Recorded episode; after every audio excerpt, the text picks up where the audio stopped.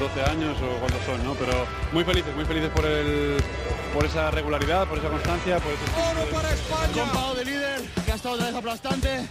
Y los demás sumando granitos de arena. Hemos baloncesto, pero hemos ganado. La lleva Ana Cruz, línea divisoria, va a lanzar. ¡Dentro! ¡Dentro! ¡Dentro! ¡Dentro! Se me ha parecido la Virgen y, y nada, muy contenta. Me volví loco el primer día que pisé la cancha, no me volví loco. Dije que venía esto, la puta. Lo dije, ¿eh? Que venía esto.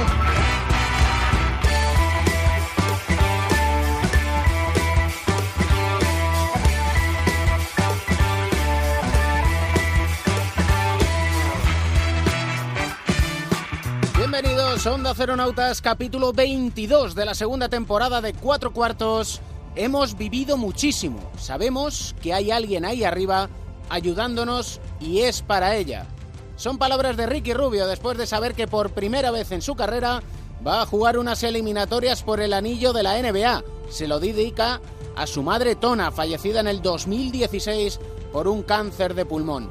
Quisiera hablarte de Ricky Rubio y me gustaría que te pusieras en su piel, que imagines que calzas sus zapatos y que consideres todo lo que ha tenido que pasar a nivel personal para entender mejor su figura. Perder a una madre después de una larga lucha contra la enfermedad, pensar que se cura, verla recaer, volver a luchar, volver a mejorar, volver a caer y entre medias ser el centro de las críticas, que si tira mal, que no es tan bueno como dicen, que si patatín que si patatán aprietan esos zapatos, ¿verdad? Pues te voy a decir una cosa, lo que ha dicho su entrenador en Utah, Quinn Snyder. Su liderazgo es una de las razones de que estemos donde estamos. Y Ricky ha alcanzado ese nivel gracias al trabajo, más fino, más rápido, más fuerte. Y ha trabajado su mente, es más seguro, está más confiado y es más imprevisible. Y en el fondo, aunque no me creas, sigue siendo el mismo chico que debutó con 14 años. Un genio de esos por los que merece la pena ver el baloncesto. Sergio García de Peiro da las últimas indicaciones, balón al aire, comienza el partido. El baloncesto se juega en cuatro cuartos. David Camps.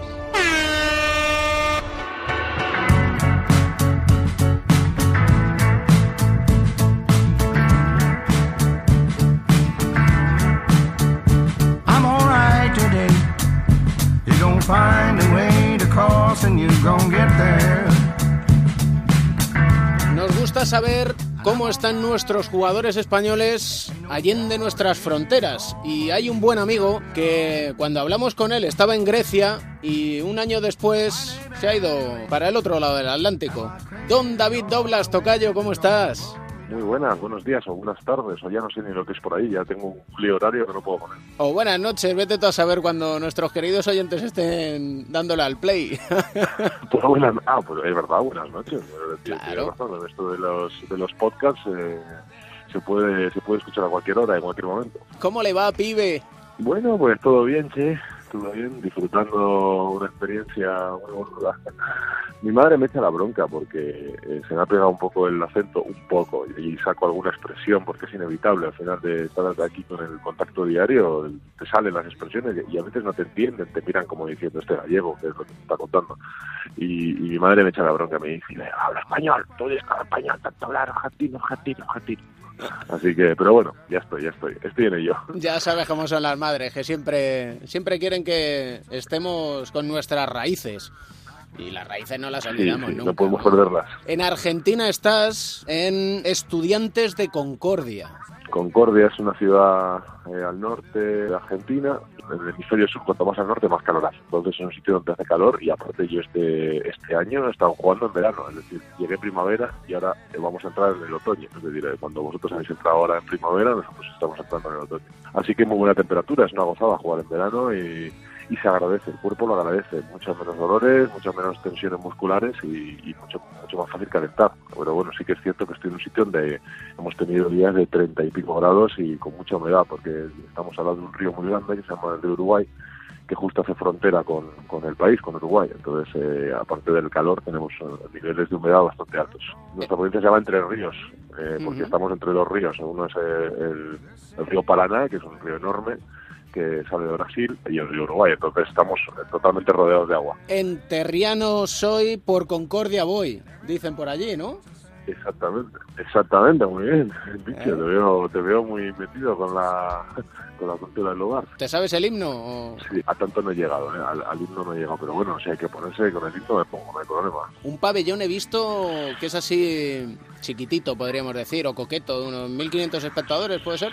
Sí, sí, es pequeño, es, aquí los campos son pequeñitos, cuando lo llenamos, aquí se dice ¿no? que campos calientes, el nuestro es muy, los más picantes, como dicen aquí, de la liga, y la gente está muy cerca, es decir, que si se enfadan te pueden pegar una colleja, así que es un pabellón donde se siente el calor de la afición y, y hemos tenido partidos muy bonitos en casa, partidos ya de internacionales y partidos eh, también de la Liga Nacional y, se nota, se nota el, el calor de la gente. No es como en España que te pueden entrar 8.000 en alguno, aquí hay muy pocos campos tan grandes, pero los chiquititos se suelen llenar y las aficiones son muy, muy, muy duras, vamos, que se nota el calor. Te vi jugando la Liga de las Américas y por lo que vi me recordaba un poco a ese aire de los años 80 aquí en España. Sí, sí, totalmente. El público ruidoso. Aparte, bueno, la Liga de las Américas hemos jugado en, en Argentina eh, todas las fases, pero, pero por ejemplo, la Liga Sudamericana, pues hemos jugado en, en Brasil dos veces y en Venezuela una vez. Entonces eh, también hemos visto otras canchas, otro público diferente. Todos los públicos en, en Sudamérica son, son con corazón, es decir, con sangre.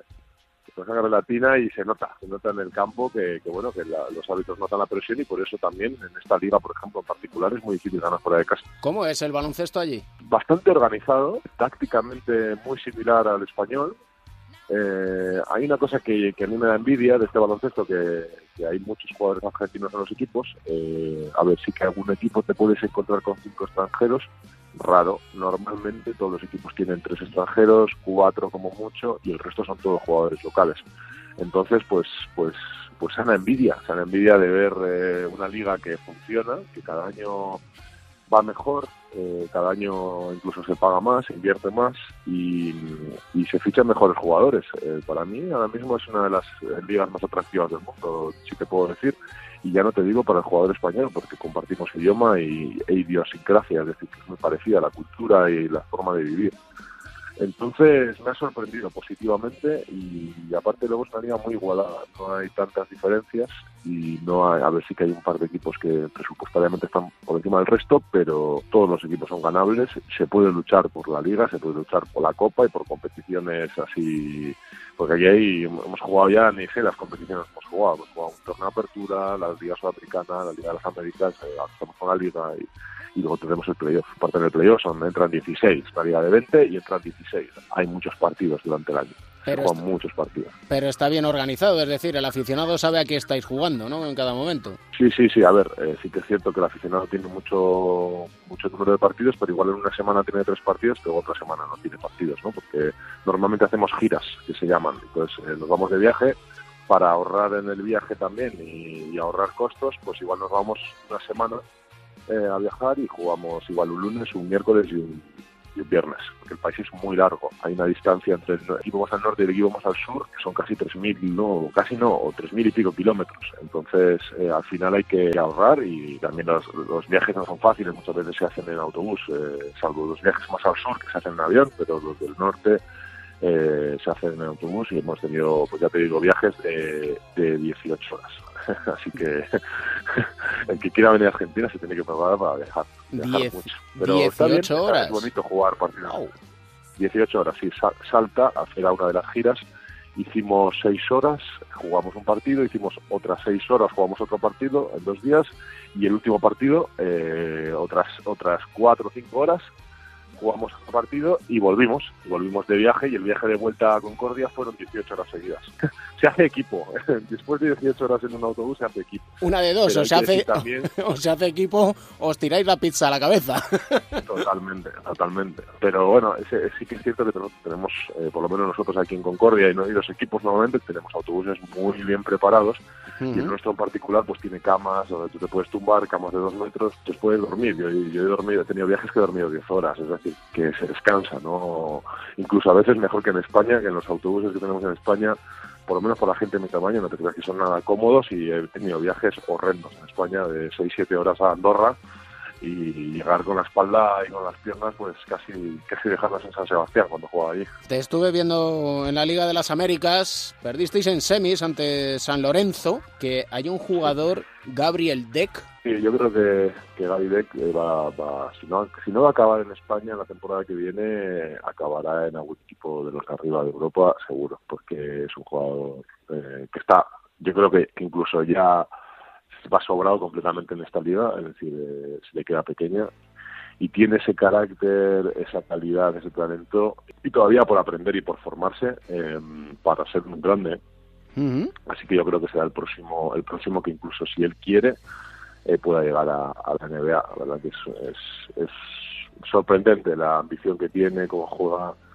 Eh, es muy casi prácticamente imposible parar. Nosotros nos metido 30 en la semifinal y fue el MVP encima de la, de la final. Pero bueno, a ver, nosotros hemos llegado a la Final Four con el presupuesto más bajo de toda la Liga Argentina y nos hemos colado en una Final Four de los, de los cuatro mejores de, de toda América Latina, en toda Sudamérica. Estamos eh, que, que no nos lo creemos. Un viaje increíble, la verdad, el que hemos tenido. ¿Y qué tal es Don Lucas Victoriano como entrenador? Uf, pues nos ha sorprendido, a mí me ha sorprendido, eh, no me esperaba que estuviese tan preparado su primer año, es decir, al final, cuando tienes tu primer año cometes muchos errores y, pues hay los entrenadores a veces tienen muchos miedos y se protegen, ¿no? Con, con, muchas con muchos vicios raros, pero pero no, no, Lucas viene con una mentalidad muy moderna, ha estudiado mucho, eh, más allá de los aspectos técnico, técnico-tácticos, aparte es, es un entrenador, aunque sea argentino, está afincado en Madrid, es decir, que tiene mucho contacto con, el Real Madrid, entrenadores españoles, y ha viajado mucho, ha estado en muchos equipos de segundo, de equipos de categorías inferiores, ha estudiado todo, pues, muchos temas de psicología, emociones, un montón de cosas que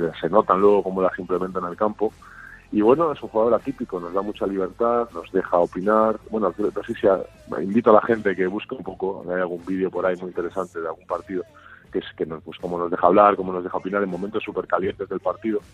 Y, y, funciona, es decir, eh, cómo nos hace sentirnos importantes a todos. Eh, yo, por ejemplo, soy el capitán del equipo, curioso, ¿no? Extranjero primer año, pero bueno, soy capitán y con él tengo una comunicación bastante fluida y, y se nota luego, es decir, la, esa, esa confianza que él te da, pues, pues, pues luego en, el juego también, pues todos se sienten importantes, incluso el que juega 10 minutos y que es un poco típico decir esto, que si entrenador, no sé qué, ese entrenador es muy bueno, porque mi entrenador, no, no, es, es un entrenador que es muy interesante y que ha hecho de un equipo de, pues eso, recién construido con muy poco dinero, eh, un equipo que ha entrado en semifinal, bueno, en la final de la Liga Sudamericana, en la Final Four de la Liga de las Américas y ahora pues pues vamos a, a luchar por entrar en buenos puestos para el playoff. Eh, así que la verdad que tiene mucho mérito y él, él es el mayor culpable de todo esto. ¿Apodo te han puesto? Con Camery, con Fede Camery, sí, que juega ahí en España, sí, sí. Eh, que siempre le he venido a visitar y eso, pues eh, yo cuando estaba en San Sebastián era el capitán, entonces a mí Fede me llamaba Capi y en Argentina, en, el pueblo donde vive él, que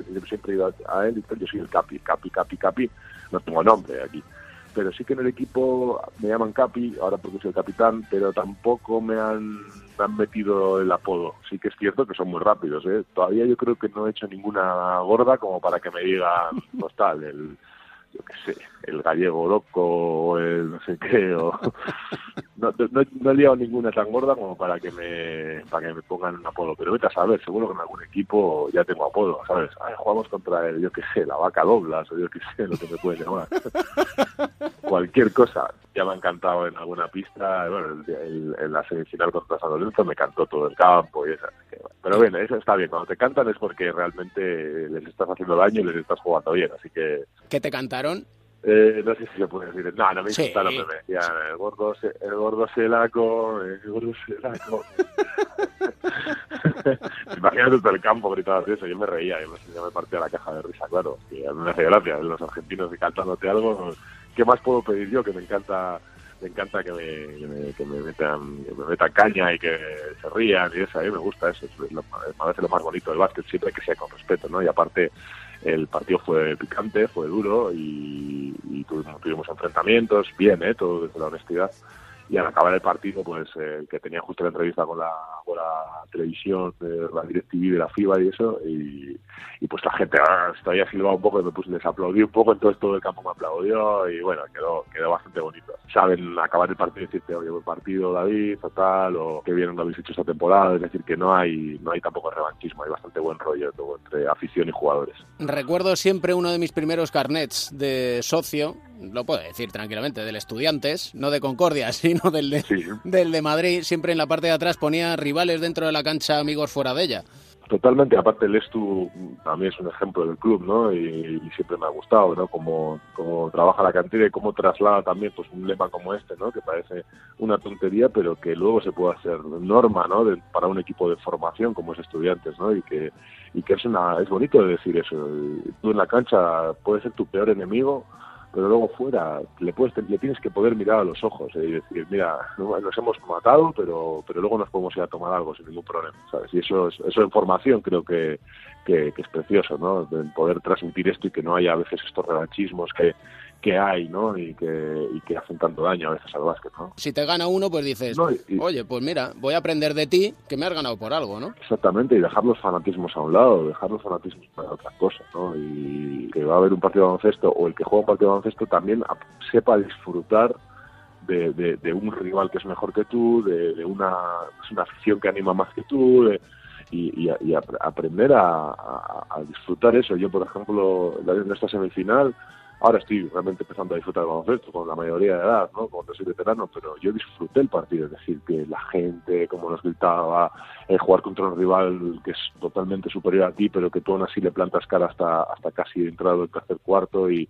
bueno, pues es, una gozada, a mí es lo más bonito del básquet esto, la verdad. Que sepas que lo sé que te echamos de menos aquí en las canchas españolas, ¿eh? yo también, yo también lo he hecho de menos. La última, una de las últimas entrevistas que vuestras, que Pedro John Parr, que yo jugué con él ahí en San Sebastián, pues la estuve siguiendo y, y también pues me, me apunto a todas las cosas que dijo él, ¿no? De, de todo el tema de, del jugador español, que no está de moda, que, que, que está tendiendo a irse fuera y, y te digo que cada año va a ser va a ser mayor el éxodo porque hay oportunidades para los jugadores españoles fuera, se nos empieza, se nos trata mejor, yo por lo menos en Argentina estoy, estoy sintiendo mejor tratado que muchos años en España y mucho más respetado y, y al final pues en cuanto le quito un poquito la cobardía esta que tenemos por histórica, ¿no? Por, por siempre haber tenido una liga tan buena en España a salir, empezar a salir fuera a otras ligas, te digo que, que luego nos van a echar de menos. Igual no tanto a los viejos como yo, pero pero sí que nos van a echar de menos, te digo yo, porque porque al final una liga, y lo estoy viendo en Argentina, de jugador local es identidad. Y si pierdes identidad, mm, el jugador extranjero, a no ser que se quede y, y sea constante y sea un buen jugador, eh, no te la va a dar, no te la va a dar. Si pierdes identidad estás muerto, directamente. Esto lo digo yo, es frase mía, ¿eh? No, Sí. es, no es que vaya a sacar el titular. ¿no? Y lo aprovecha y lo aprovechan otras ligas, pues por ejemplo como la Euroliga, pues que, que está deseando, deseando que esto pase para, para poder cerrar, para poder cerrar la liga ellos mismos. Pues sí, cada cual con su guerra y al final pagáis vosotros, que son los jugadores, pero para eso estamos algunos rebeldes, para acordarnos de vosotros, para mostraros nuestro respeto, nuestro cariño, admiración y seguimiento, porque creo que, mira, nos abrís también los ojos, ¿eh? porque yo no había visto el básquet argentino y el otro día vi a Gaby Deck, Tortuga Deck le llaman, y dije, pues para ser tortuga no veas tú cómo las enchufa. Yo no te quiero adelantar nada, pero, pero yo creo que puede puede que esté por España en la temporada que viene. Puede que esté por España. Mira qué bombazo te traigo. Ahí estamos. Eh, pero es lo que se oye, el run run, ¿eh? El run run, el run run. Pero ojalá, ojalá, porque de verdad que es un jugador interesante. Es un jugador sí. interesante y que puede jugar bien en España.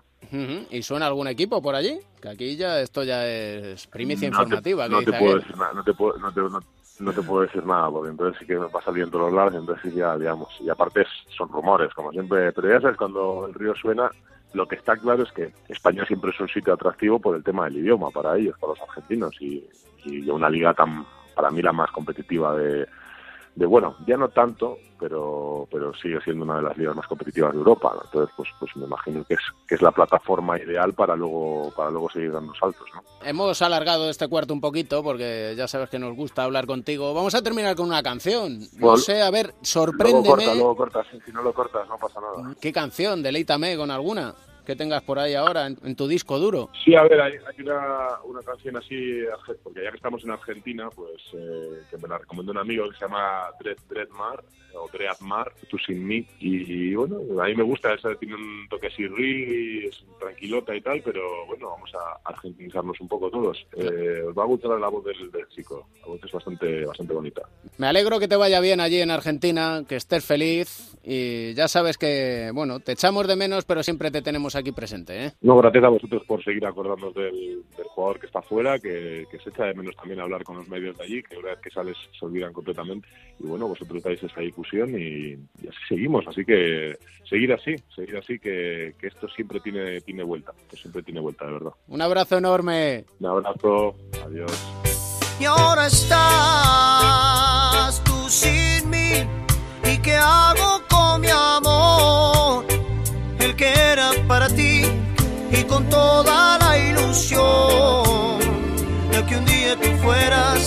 solamente para mí o para mí. Y ahora estás tú sin mí. ¿Y qué hago con mi amor? El que era para ti. Mitchell back to Ricky. Stops and pops and oh, did the net move? He's got it drained it. Sabe muy bien porque, bueno, los playoffs los miras mucho, es lo que más miras, ¿no? Yo creo, y abril, irse a casa sin poder jugar los últimos seis años era duro, pero bueno, por fin puedo, puedo decir que voy a jugar unos playoffs.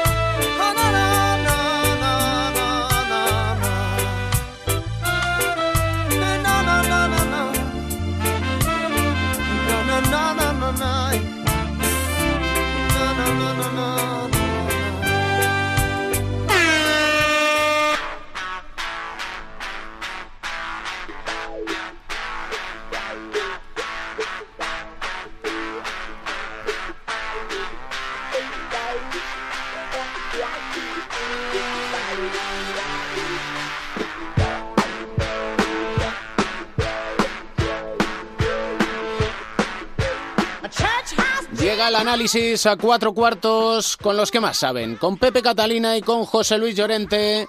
Pepe, Joe, ¿qué tal estáis? Hola.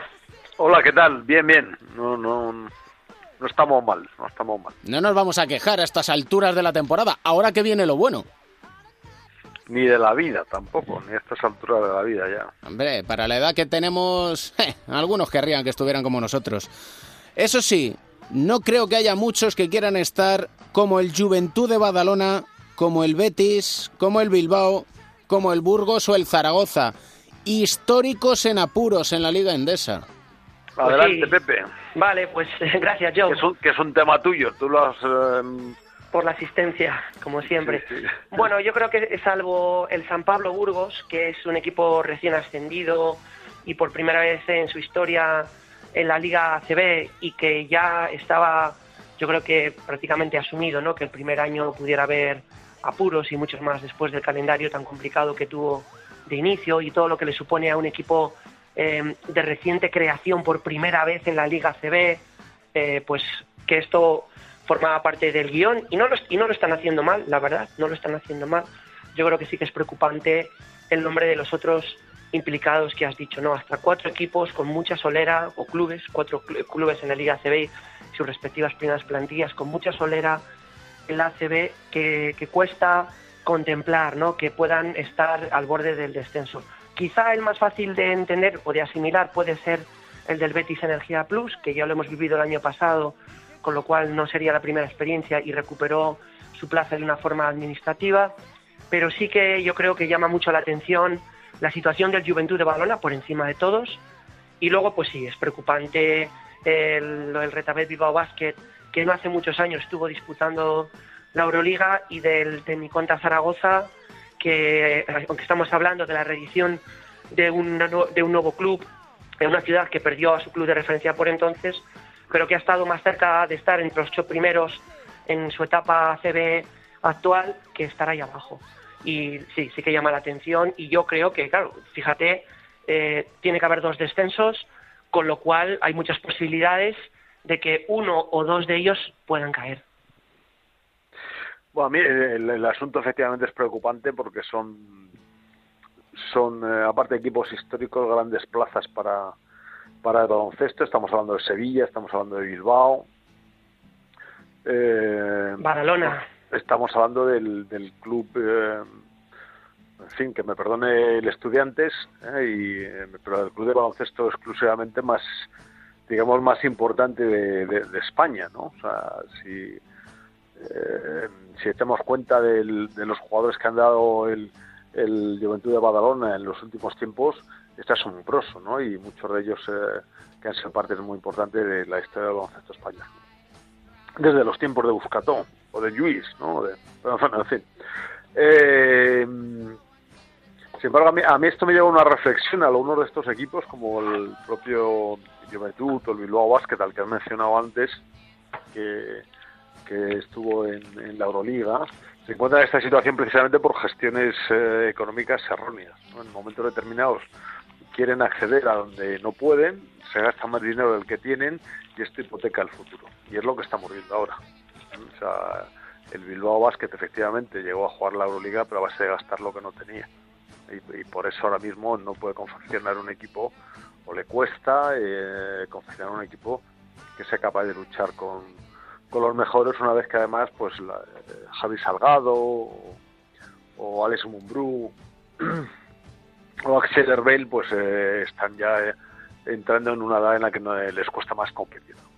Y bueno, esta es una, una situación yo creo preocupante, pero pero bueno, por otro lado también yo resaltaría el, el dato positivo del Burgos, ¿no? Un equipo con pocos medios, un equipo que acaba de llegar y que, que ofrece mucho a la liga, ofrece una afición eh, extraordinaria, que por cierto el otro día en Fuenlabrada dieron las dos aficiones un gran ejemplo, animando a sus dos equipos, incluso aplaudiéndose entre ambas aficiones, etcétera, y sin ningún tipo de, eh, de menosprecio al rival. Y luego, pues una ciudad nueva con mucho con mucho interés detrás, eh, sangre sangre fresca, ¿no? Por decirlo así para para la CB, lo cual eh, yo creo que nos debería llevar a reflexionar acerca de toda esta política que ha tenido la CB de tantos años de, de, de liga cerrada, ¿no? Y luego hay una reflexión mayor, y es que no sé hasta qué punto, llegados a esta situación, la unión del vestuario es la aconsejable en algunos de esos equipos. Y digo esto por lo que decía David Doblas al inicio de este capítulo, y es que llegaba a decir que nos van a echar de menos en la Liga Endesa a jugadores como él, o como Pedro John Park, que hablábamos hace un par de capítulos con él. Y son jugadores veteranos que todavía tienen mucho que dar y sobre todo que hacen una cuestión, que es unir al colectivo. Es una realidad como un templo. Eh, al final, yo a veces me pregunto eh, cómo en, este, en estos equipos, sin- no voy a particularizar a ninguno, cómo en estos equipos eh, no está Jordi Trías, cómo no está Nacho Martín, cómo no está Ricardo Uris, eh, cómo no está eh, Salva Arco, Álvaro Muñoz, y, y podría y podría dar algunos ejemplos más, ¿no? Pero no, no me quiero perder en ello. Te digo uno, que es Carlos Cabezas, que tiene que fichar en Argentina. Sí, bueno, pues todo este tipo de jugadores que a lo mejor ya no están en el mejor momento de su carrera deportiva, pero que todavía pueden aportar mm, minutos de, de calidad, de experiencia, de saber estar y sobre todo de lo que es ese conocimiento, ese compromiso, el haber estado aquí antes, el haber estado en ese tipo de situaciones y que luego, pues, eh, conocen mm, nuestro país, su cultura, eh, de dónde vienen los clubes, lo que puede suponer un descenso, lo importante que es eh, estar eh, unido. Mira, yo siempre he pensado, y yo en eso puede tener un máster, que él ha sido jugador profesional, yo no lo he sido, eh, aunque lo he vivido muy cerca en mi etapa como representante de jugadores, al final un buen vestuario a la larga de la temporada se traduce en tres o cuatro victorias más. Y esas son las que te dan el objetivo. La permanencia, entrar en el playoff o tener el factor pista eh, cuando estás jugando eh, por alguna otra competición. Ahora estamos hablando del descenso. Bueno, pues esas tres o cuatro victorias serían fundamentales eh, para poder salvar los muebles de unos eh, clubes cuyos equipos ahora mismo están sufriendo mucho y donde, de- por desgracia, vemos demasiado jugador desconocido, eh, que no te digo que esté involucrado, pero que, que no tiene el conocimiento a lo mejor suficiente para hacer esa, esa piña que está por encima de cualquier cu- consideración táctica, técnica y demás. Mm, Bueno, yo creo que esto daría para un capítulo aparte. Eh, yo no sé si quieres hablar de más cosas. Yo estoy completamente de acuerdo con lo que has dicho y podría añadir alguno más, pero es que como empieza a hablar, ter- termino el, el- el programa. Terminas el... Bueno, estamos... eh, nos quedan todavía tres minutos de cuarto. Bueno, o sea pues yo creo mismo. que, mira, hoy dejamos la alimentación y los anglicismos. Correcto. Y, a- y Bueno, yo creo que arráncate. entre, entre los factores que determinan el rendimiento de un equipo, el- la composición del mismo y el, el compromiso de los jugadores es fundamental. El tener un vestuario que conozca la situación del club, lo que representa, eh, lo que Eso tiene es. detrás es muy importante, porque eso necesariamente se traducirá en una mayor responsabilidad de los jugadores. ¿eh? Muchas veces los jugadores vienen aquí y no saben ni a dónde vienen, ni siquiera cuando venían al Real Madrid, que esto yo lo, lo he vivido en, en, en primera persona. ¿no? Y el hecho de que, una, de que los jugadores sepan que, que tienen una afición detrás, que están representando una ciudad, que hay muchas eh, personas eh, que dependen de lo que ellos hagan también, pues sin duda lleva a esos jugadores a dar lo mejor de sí. Y esto a lo largo del año se traduce en mejores entrenamientos, se traduce en que en los momentos de crisis hacen todo lo, posible eh, por trabajar más, por limar asperezas, porque cada uno se integre a una costa de que ellos eh, pues pierdan ¿no? en esta nueva integración, etcétera, etcétera. Y esto, esto tiene un valor inapreciable. O sea, esto no va mucho más allá de las estadísticas y, y de lo que sucede en el terreno de juego y de, lo- y de lo que la ve la gente, pero es la, la realidad de- del equipo. O sea, pensemos que un partido dura 40 minutos, pero que toda la semana son 5 o 6 horas diarias mínimo, por lo menos. Y en el desarrollo de todas estas 6 horas diarias, pues los protagonistas fundamentales son, por supuesto que también los entrenadores, pero los jugadores, o sea, los que son capaces de traducir lo que dicen los entrenadores y de aunar todos los esfuerzos y las voluntades y de llevar y empujar al equipo a su máximo rendimiento son los jugadores. Es- Sí, está demostrado y los que lo hemos vivido de cerca lo conocemos. Yo, por ejemplo, por contaros una anécdota, ¿no? En cuanto eh, a un dato que puede ilustrar un poco de esto que estamos hablando, que es mucho más profundo. Eh, hablando con americanos eh, muchas veces, eh, no entendían bien lo impor- la importancia del básquet average entre el partido de ida y el partido de vuelta cuando juegas contra un rival directo para luego a la hora de un empate final en la clasificación pudiera ser definitivo para la consecución de tu objetivo. Pero bueno, si, si a mí me han llegado a preguntar en el vestuario, y no solo una vez, sino varias, que de qué era el partido ese, que si era de Liga o de Copa, y le dicen, no, no, esto es Copa de Europa y tal. Dice, ¿y esto qué es? entonces, entonces, madre mía, ¿qué hago? ¿Le mato? ¿Le, Entonces, bueno, ¿Se lo digo al que- entrenador o qué? que hay un desconocimiento por parte de ellos puede ser algo hasta eh, entendible. El problema es que esta mentalidad, esta aproximación mental eh, que tienen los jugadores eh, de la situación en la que están sea la predominante en un vestuario. Entonces Bueno. sí que hay un problema. Claro, pero es que es que bueno, es- esto enlaza este tema con eh, el digamos el planteamiento actual de los clubs y del baloncesto mm, en el cual el, el, digamos que la permanencia en los equipos es un valor secundario, que para mí es un error enorme y que pasa en muy pocos deportes, ¿no? Y de tal forma que los equipos, los jugadores van van eh, pululando de un equipo a otro sin llegar a adquirir demasiado compromiso demasiada eh, eh, o sin llegar a identificarse demasiado porque en el fondo les da igual porque les da jugar eh, le- les da lo mismo jugar en, en Milán que en Estambul que, que en Madrid que en Barcelona les da igual. Y lo, les da igual jugar en Burgos a muchos no que jugar en Andorra que jugar les da igual porque ellos digamos que son asalariados y van donde les mejor les pagan y esto a esto se ha llegado pues después de muchos años y después de una política totalmente desde mi punto de vista ¿eh? y en este sentido errónea y que bueno pues dará eh, bueno pues está dando el, el resultado que estamos que estamos viendo no demasiados equipos con poca personalidad demasiados jugadores mm, que no te llaman la atención eh, no te identificas con muchos hoy están en un sitio y pasan mañana en otro, etcétera, ¿no? Y yo creo que todo esto es un problema para la, para la competición, porque eso es, todo esto se traduce en desafecto por parte de los aficionados. No digo ya de- del baloncesto, que bueno, a los que nos gusta el baloncesto, pues eh, casi nos da igual lo que nos echen, pero sí de mucha gente que le gusta el deporte en general, pero que es que no entienden el baloncesto actual.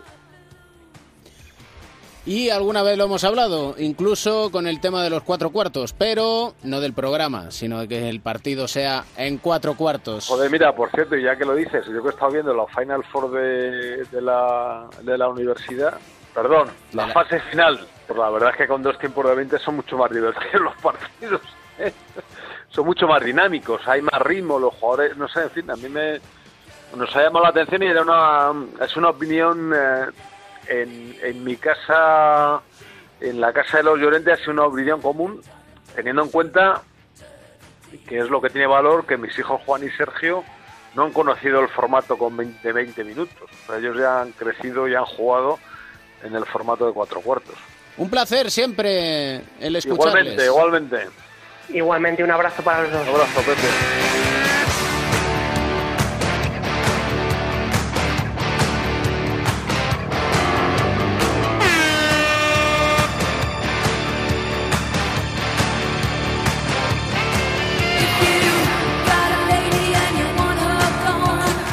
Ibaka, hard right hand. And he blew a tire. Here comes Jose. He forgot to bring the ball. LeBron James gave it up. Ball's hopping. Calderon picked up. Got to take it. Sends it. The bottom! Jose! Perfection! What's the Spanish word for perfection? Send it to me on Twitter. 5138 Cavaliers. Jose Calderon. They're six for six from the field. Wow. cheap.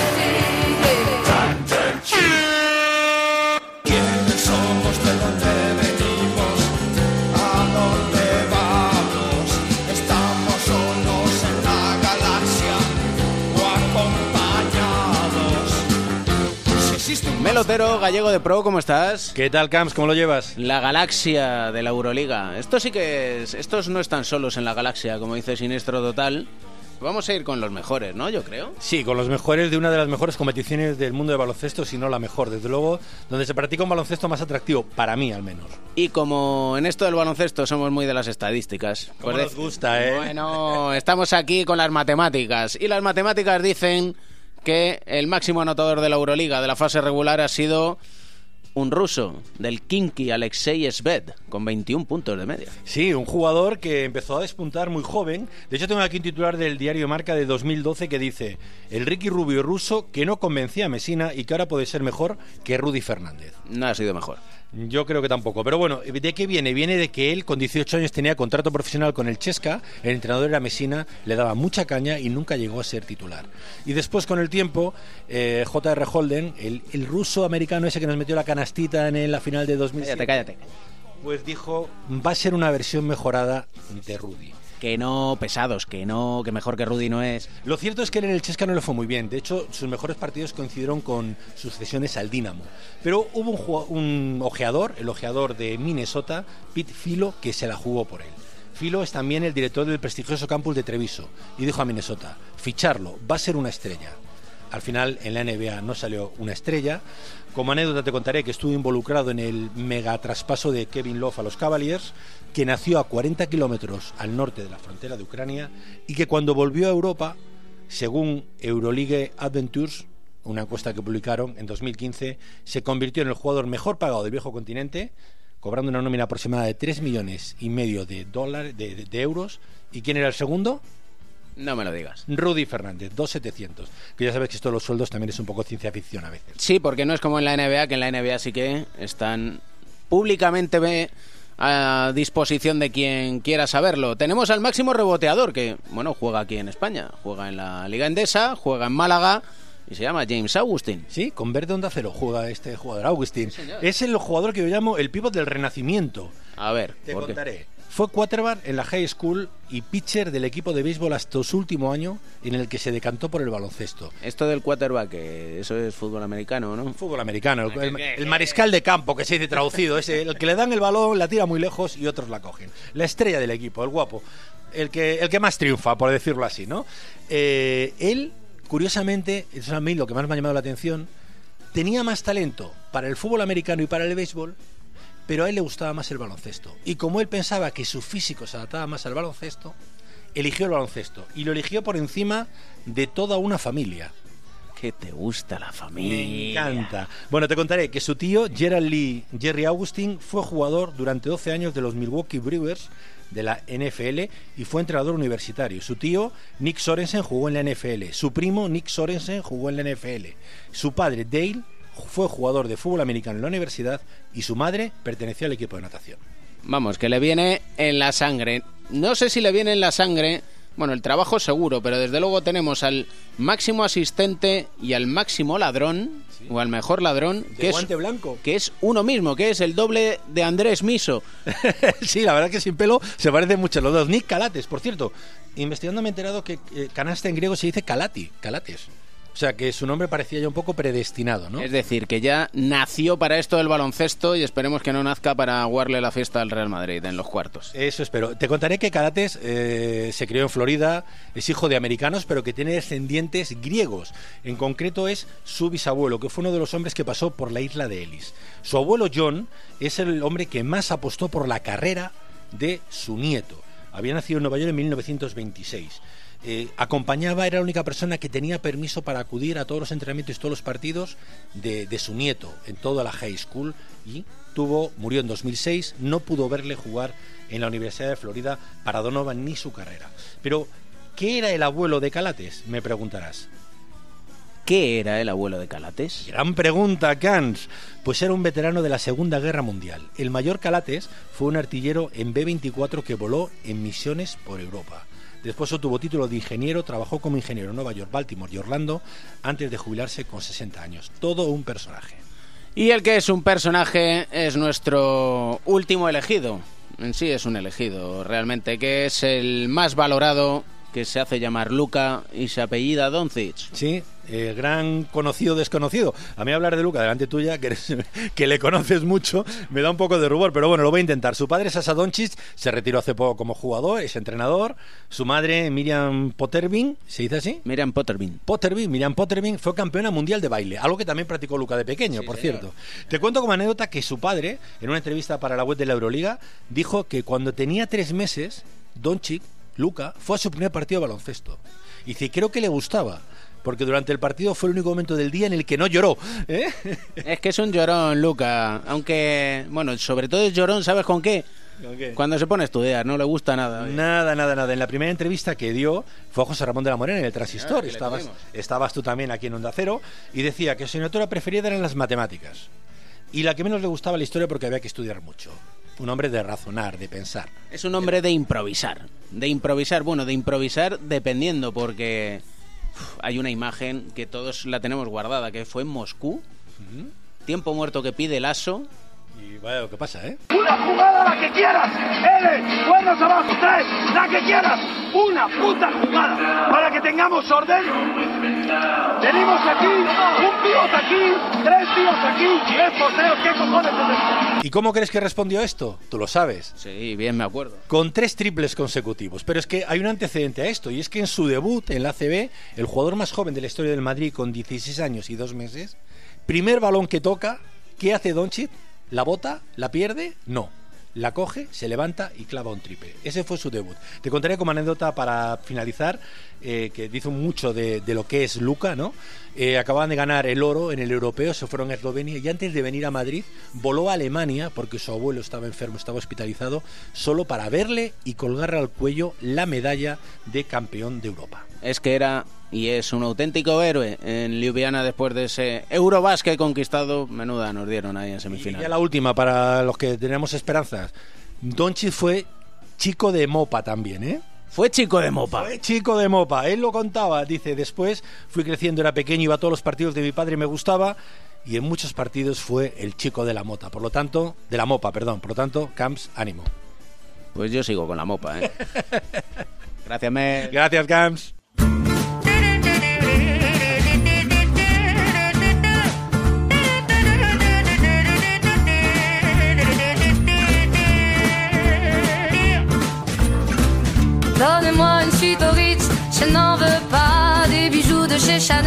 Tiempo de hablar de psicología del deporte con nuestro psicólogo del deporte y medallista olímpico, José Manuel Beirán. ¿Cómo estás? Muy bien, muchas gracias. Ha dicho David Doblas, nos ha comentado sobre su entrenador Lucas Victoriano, que dice que ha estudiado muchos temas de psicología y emociones y que incluso les deja hablar y opinar en momentos calientes del partido y del equipo. ¿Qué te parece?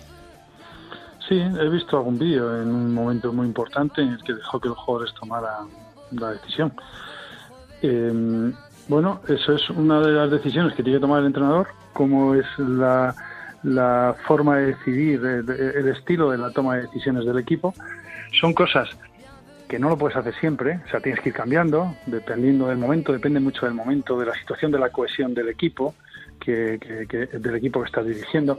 Pero a mí me parece muy bien, los, los jugadores son los que luego tienen que hacerlo en el campo, saben mucho baloncesto en general, y Lucas lo que tiene que, que hasta hace muy poco tiempo era jugador y entiende perfectamente, que es una cosa que luego se va olvidando con el tiempo, pero ahora mismo entiende perfectamente lo que siente un jugador y lo que necesita en algunos momentos. Y lo que tienes que hacer es creer en lo que tienes que hacer después cuando salgas al campo. No hay que imponer. Hay, hay muchas veces en las que tienes que tomar una decisión y no puedes consultarla, pero hay otras veces en las que lo puedes consultar incluso puedes dejar que la decisión la tomen ellos. Y en este caso, pues bueno, yo creo que además les ha debido salir bien. Generalmente suelen hacerlo también entrenadores que llevan ya muchos años y eso denota también confianza en sí mismos. El que tú dejes que los jugadores eh, a veces tomen una decisión no es que digas, bueno, mira, la toman ellos y yo me quito de medio, no, al revés. O sea, te- eh, lo que te está diciendo también es que tiene confianza en lo que está haciendo y que tiene confianza en sus jugadores. Hemos hablado de muchas cosas en este diván de Beirán, pero no hemos hablado del trabajo que se puede hacer con el entrenador desde el punto de vista psicológico, que intuyo que es bastante. Sí, sí, mucho. Eh, además, por distintas vías. Porque cuando tú quieres trabajar con los jugadores, tú puedes trabajar solo con el jugador, con el deportista, pero la persona que más influye luego en su, en su rendimiento es el entrenador. Tú puedes ayudar mucho al, jugador, pero las decisiones que va a tomar el entrenador, si te saca o no te saca, si confía en ti o no, si es eh, capaz de transmitirte eh, motivación, de mm, bueno, al final eh, todas esas decisiones son las que más van a influir en el estado psicológico del jugador. Entonces tú puedes trabajar con un entrenador, pues asesorándole para ver cómo tiene que tratar a, las, a los jugadores, para que vea cuáles son las necesidades psicológicas de los jugadores, la toma de decisiones, y, y entonces para que comprenda mejor esas necesidades, para que influya psicológicamente en los jugadores individualmente y en el equipo. Lo que pasa es que luego también hay otra, otro trabajo que se puede hacer con los entrenadores que muchas veces nos olvidamos y es el trabajo con el entrenador para su propio rendimiento. Un, entrenador es exactamente igual que, un, que una persona que, necesita tener un alto rendimiento, igual que un deportista. Tú hay veces que te encuentras mejor, tomas mejores decisiones, te encuentras más tranquilo, no te dejas llevar por las emociones, no, no estás eh, eh, eh, no tienes tanta ansiedad, tomas, tomas mejores decisiones y diriges mejor que otras. Entonces también es muy importante poder ayudar al entrenador a que tome estas decisiones, a que sea capaz de controlar el estrés. El estrés en, en un entrenador es, es altísimo. O sea, si, si hablamos de lo que tiene que pasar un deportista, que es muchísimo, sobre todo en deportes de, equipo, ¿eh? que es mucho, eh, tiene una gran presión, yo creo que el entrenador tiene todavía más, porque está más solo. Generalmente es que está solo. O sea, a veces puedes tener algún apoyo en tu segundo entrenador, en, en- en el director deportivo, en algún directivo, pero lo normal es que estés tú solo. Sin embargo, un deportista no está tan solo. Siempre puede comentar cosas después de los partidos con los demás, siempre puede... no, el entrenador hay veces... Eso lo vemos, todos los que hemos jugado, lo ves cuando acaba un partido, tienes que volver a viajar de, vuelta eh, en el autobús el entrenador se sienta adelante solo y todos los jugadores se sientan en la parte de atrás juntos. Los jugadores pueden estar hablando, pueden incluso luego hacer bromas, que no es malo tampoco, aunque hayas perdido, me refiero, o sea que puedes... eh, y sin embargo el entrenador generalmente está solo y, es, y- y no se le va de la cabeza, además está trabajando prácticamente las 24 horas del día, con lo cual es mucho más fácil que tenga un desgaste mayor psicológico. ¿Y cómo se trabaja ese control del estrés? Bueno, el- una de las maneras de trabajar con el entrenador es primero apoyándole, eh, apoyándole, que escuchándole, comprendiéndole y luego ayudándole a tomar algunas decisiones y ver cuáles son los objetivos. Igual que un deportista, qué objetivos tiene para, para un partido, qué es lo que tengo que hacer en este partido. Eh, cuando surja una sorpresa, ver qué sorpresas pueden surgir, qué dificultades puedo tener yo en este partido y cómo voy a reaccionar. Eso lo puedes preparar antes del partido. Si, si lo dejas justo para el momento del partido, lo mismo con un deportista cuando tiene las pulsaciones a 180, probablemente las decisiones que tomes son mucho peores. Entonces lo tienes que preparar antes. Es un plan personal de preparación de partidos igual que la que tiene un, eh, jugador. Y le puedes eh, ayudar pues para ver las cosas desde fuera, con otra perspectiva. Mm, puedes, a través de preguntas, o sea, no tienes que darle una respuesta ni tienes que darle una solución a nada. Lo que sí que tienes es que ponerle por delante qué alternativas ves tú desde fuera, eh, qué posibilidades tiene de, de decidir, eh, qué cosas son positivas, negativas, qué puede ser mejor, y luego que él tome la decisión. También puedes ayudarle si estás trabajando con los jugadores, sin contar nada de lo que te han contado los jugadores, pero más o menos cómo está el, el- estado anímico de esos jugadores, del equipo. Ahí no puedes personalizar en nadie para ayudarle un poco a tomar decisiones. Cuando a lo mejor en algunos momentos de algunos entrenamientos cercanos a la competición, pues a lo mejor eh, está poniendo demasiada carga psicológica en el entrenamiento, muchas veces porque eres tú el que no te controlas y necesitas hacer algo. Eso desde fuera se ve mucho mejor. Con ese tipo de cosas le puedes ayudar. Y por supuesto a mantener eso, eh, el- el est- eh, saber manejar el estrés, la motivación, que a veces a lo largo de una temporada siempre puede fluctuar un poco, y la confianza en sí mismo también del entrenador. A superar también errores, lo mismo que pasa con los árbitros. Cometes un error, tú sabes que has cometido un error, pero tienes que seguir adelante. Son cosas que tienes que tener habladas o pensadas antes. Y como está tan solo, si te parece, en el próximo capítulo podemos hablar de cómo, precisamente, lo decías, fortalecer esa confianza en sí mismo y que cualquier análisis crítico que se pueda hacer respecto a su trabajo no lo considere como una amenaza. Que eso puede suceder también muchas veces. No, pasa, pasa continuamente. Y más ellos que están expuestos continuamente a la evaluación de, de- de los jugadores, del público, de los directivos y de la prensa, los medios de comunicación. Ellos están expuestos continuamente a todo. Entonces, eh, claro, eh, tienes que saber filtrar eso, tienes que ser capaz de manejar esas, esas críticas, de ver eh, eh, en qué tienen razón, en qué no tienen razón y saber que al final la decisión la tienes que tomar tú. Y si te equivocas, te tienes que equivocar tú, no porque mm, hacen otros que tú te equivoques. Así lo dejamos para el próximo capítulo. Sí, muy Y, y también, por cierto, te recuerdo, esto es una tormenta de ideas, que podríamos hablar también de las redes sociales, ahora que lo has mencionado, con el periodismo y medios de comunicación. Uno de esos medios de comunicación son las redes sociales, pero eso ya es harina de otro costal, que dice aquel. Así que un placer como siempre, maestro, y un aprendizaje continuo en este diván de Beirán con nuestro psicólogo del deporte y medallista olímpico. Un abrazo enorme. Y para mí también, muchas gracias, un abrazo.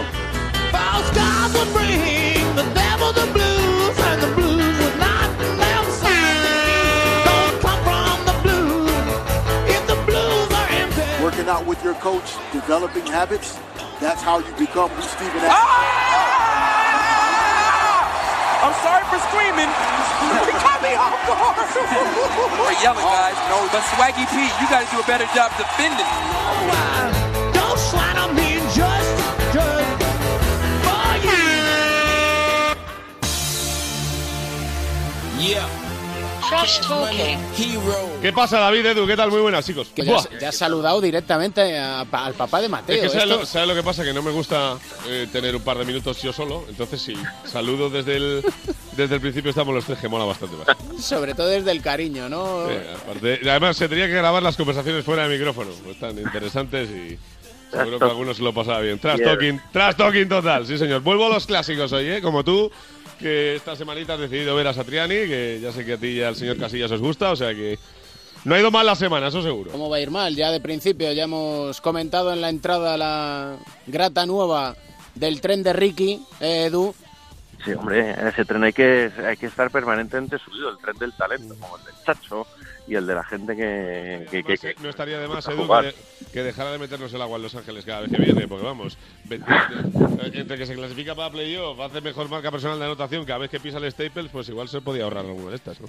Que alguien se suba ya, si alguien queda, pero eso sí, al vagón de cola, ¿eh? y- pero le seguirán encontrando defectos, no, no os preocupéis, le seguirán encontrando defectos. Habrá algún trash talker de estos, de los que le gusta Pereiro. Que... Necesi- Esa gente necesita fibra para desayunar. Sí, sí. Invertir en fibra. Y tu clásico, ese sí que no buscas. Muy, co- muy completo también. Es muy completo, pero no con soluciones para su vida. Bueno, eso lo dices tú, porque volvemos a un clasicazo. El otro día eh, miré las notas con la jefa y creo que habíamos hecho ocho, este es el noveno, sobre la Marodom. Eh, no está nada mal. Oye. Los tengo todos anotados y es la Marodom en primer lugar y creo que Rodman y, y Draymond Green estaban en el, en el segundo, o sea que no, no elegimos mal aquí en la crónica en rosa, desde luego. No, no, pero ¿tiene algo que ver con las Kardashian o ya es algo No, meramente no, personal? no, no, nos hemos apartado de las Kardashian para centrarnos única y exclusivamente en las drogas. Eh, dicho así, eh, parece que es una locura, pero eh, me explico. Eh, algún que otro titular es muy cachondo, por ejemplo, me quedo con el de con el que la vanguardia del periódico de Cataluña el otro día, que decía la Marodom se pasa al mundo empresarial.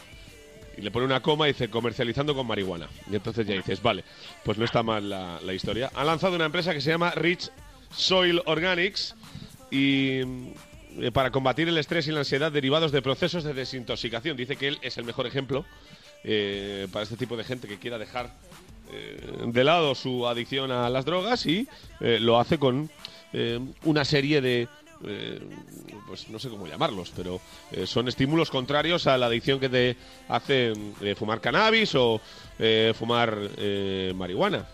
Son derivados del cannabis todo y va dirigido a, toda esta persona que tiene problemas de, de ansiedad y problemas de adicción con las drogas. Hay una frase maravillosa que le lleva a pensar en lo que le pasó en aquel eh, burdel de Nevada de 2016. Dice, cuando estaba en rehabilitación descubrí, que ciertos síntomas físicos y psicológicos podían desaparecer con remedios naturales. De ahí me vino, me vino la historia a la cabeza. Dice, durante mi proceso de recuperación me di cuenta que ayudaba a superar algunas debilidades y a lograr el bienestar. Muchos de mis amigos, compañeros y conocidos empezaron a preguntarme qué tipo de soluciones estaba usando tras mi vuelta a casa y fue cuando nació Rich Soil Organics. No sé si lo creó él directamente en casa con un cómputo de lo que le había sobrado de la vida anterior Breaking algo, Bad, ¿no? o algo por el estilo, si es el Heisenberg 3.0 o no sé cómo está la historia, pero está claro que todo lo que sea eh, verle eh, con una sonrisa en la cara y alejándose, aunque sea utilizándolo, eh, pero alejándose del pasado que había tenido, ya nos congratula y aquí saludamos a nuestro ídolo de la crónica en rosa. Better Call Lamar. Vete el Rodón, sí señor, no está nada mal. Le falta ir en una caravana y... Bueno, si llama luego a Bibi Isaac, igual le da para comercializar el tema, pero bueno, ya veremos a ver Sí, cómo queda eso. Yo, yo creo que no es el único ex NBA, ¿no? Porque me suena Steve Francis también montó algo Sí, de, señor. de cannabis. Eh, te hablo de memoria, pero sé que hay algún otro que ha montado alguna empresa también. No sé si Eddie Carey, el que jugó en Chicago y luego en Nueva York y sus colegas le saquearon toda la casa y consumían todo tipo de cosas en su casa también. O sea que es un es una es una vía de escape muy muy, muy de los ex NBA. ¿eh? Y Mira, estuvo hay- en- hay- hay un. pues Yo no sabía que existía Cannabis Magazine, lo acabo de ver ahora mismo. Pero bueno, me saca. Me saca de bastantes dudas. Y dice: 10 jugones muy fumones. Y eso déjalo para el siguiente capítulo. es que es impresionante. Eso lo dejas para el siguiente capítulo, Ok. que ya te ha dado juego de eso. Pues ahí está, ahí está el, el spoiler, ¿eh? 10 jugones muy fumones. Ok, venga, hasta luego. Y cada uno mejor que el anterior, ¿eh? Bueno, eh, ahora te despido, Pereiro, pero escucha, hombre, la historia que nos tiene que contar Edu. A ver si lo superas, Edu, venga. Sí, hombre. No, no, no, no, no, ya. Cualquier cosa, señores, hasta la semana que viene. Buenísimo, sí, señor. Cuéntanos algo, Edu, por favor, que que si no, nos- no, no podemos quedarnos sin el rincón de Mateo. Sí, bueno, yo creo que, que, no vamos a estar a, a la, a, la, a la altura de, de, lo que nos ha dejado Pereiro, ¿no? Hablamos de, Will Barton, que es un número 40 del 2012 de los Blazers, de los Blazers que de los jugones, ¿no? De con la Marcus Aldridge, Leonard, Lillard, estos que, que, dieron un vuelco a la franquicia y bueno, ahora del que misteriosamente solamente queda eh, eh, Lillard en, eh, en, los, en los Blazers. Fue uno de esos eh, chavales que, que, que, que irrumpió con fuerza en, el, en, en esos Blazers, eh, una fuerza descomunal, de hecho allí le decían que era uno, como dicen allí, una rata de gimnasio, ¿no? que, siempre está ahí machacándose. Su carta de presentación fue un mate 360, una liup eh, que le hizo Lillard en un entrenamiento contra... mm, eh, eh, en pleno entrenamiento, con, que, dejó a todo el mundo asombrados, pero este jugador no empezó a tener excesivo protagonismo en, en los Blazers, sí en la grada, que, que le, que le bautizaron como el campeón del pueblo, el People's Champ, y mm, se empezó a comer demasiado la cabeza con que no tenía los minutos de protagonismo que, merecía, luego empezaron a llegar otros jugadores en la, en la, en la rotación, como si McCollum, que iban quitando sitio y de repente un día tocó fondo, ¿no? Y esto vino con, una- con un viaje que él tenía un ex compañero suyo del colegio, del instituto, de, de estos de, de- de- del, del grupo que le llevaban al, al, al aeropuerto. Y en uno de esos viajes pues le, pus- le puso una canción este, este compañero suyo, ¿no? Que se llama Dollar on a Dream, eh, de, un rapero se llama CJ Cole, y esta canción habla de qué harías con el último dólar que te queda en la, en la cartera, ¿no? Entonces él tuvo un momento de bajón, dice que, que fue el peor momento suyo, rompió a llorar, se veía afuera, le- se le quitaron las ganas de, de incluso jugar, luego llegó un traspaso a, a Denver que, que le ha hecho resurgir de sus cenizas, unos, unos Denver Nuggets que están peleando por meterse en, en playoffs, Eh, le ha ido tan bien hasta el punto de que el año pasado a principios de la temporada eh, renunció a una oferta de 42 millones por cuatro años, que no está nada mal. Se va a presentar como agente libre este verano de 2018, en el que Pereiro tiene puestas muchas esperanzas para sus... Sí, cada sus día menos. Se ha empezado, se ha empezado a pasar de, de LeBron y, y Paul George a pensar en, en el año que viene ya, ¿no? Con Kawhi. Y bueno, pues yo creo que es un jugador que merece mucho la pena. ¿eh? No obstante, es uno de los eh, pocos jugadores que jugando menos de 40 partidos como titular ha promediado más de 15 puntos, 4 rebotes y 4 asistencias. Así que yo creo que es un jugador muy útil, salido desde el banquillo, posible candidato a sexto hombre y que bueno, pues tuvo ahí un momento de bajón, supo superarlo, no tuvo que recurrir a- al, al universo, a la mar y, ahí está. Yo creo que puede ser uno de los que da al petardazo este, este verano en el mercado de fichajes. Y qué duda cabe que la canción que nos dedica Mateo, ya la has dicho, claro. No vamos a poner otra, ¿no? Que no sea este gangsta, como dice, ¿cómo dice Pereiro? Sí. The Gangsta. Sí, sí, vamos a escuchar por qué le hizo tocar fondo y resurgir, ¿no? A, de Will Barton, ¿no? Dollar and a Dream. Ahí suena de fondo, ¿no? Para, que, eh, para motivar a, a la gente. Y ya veremos a ver cuál es el contacto de la Marodom con los bajos fondos de Los Ángeles. Y sobre todo, estamos muy atentos a ese 10 jugones muy fumones. Diez fumones. Es impresionante. En fin, después de esto ya no sé qué vamos a hacer. Me, Señores, de- me despido muy arriba, eh, que conste. Hasta luego, chicos. Chao, chao, chao. Te, te despides very high, que dicen, ¿no? Con un doble Sí, señor. sinónimo, Estoy, ¿no? en el, estoy en el clip de mis neumáticos ahora mismo, Doble sentido, completamente. Un abrazo, chicos. Chao. Chao. Hey, I got a dollar and a dream. Real niggas on my team. Everything ain't what it seems. Hey, got a dollar and a dream. Real niggas on my team. Everything ain't what it seems. Yeah. I got lo dejamos en alto para que vuelvas un capítulo más, un lunes más, en Onda 0.es, tu cita semanal con el baloncesto y nuestro particular motivo para sonreír. El baloncesto se juega en cuatro cuartos. David Camps. And it's you. Can't even front, I press ignore. I still got your letters laying in my dresser drawer. You telling me about all the things you did for me. When I was broke, you sent me dough and that was big for me. So you was there every year when I needed you. And you were so quick to give, I had to be with you. Remember when I used to call you on your phone line? I knew it was official when my mama co-signed. But in no time, a nigga graduated. I hit the real world, baby girl, I'm sad to say it.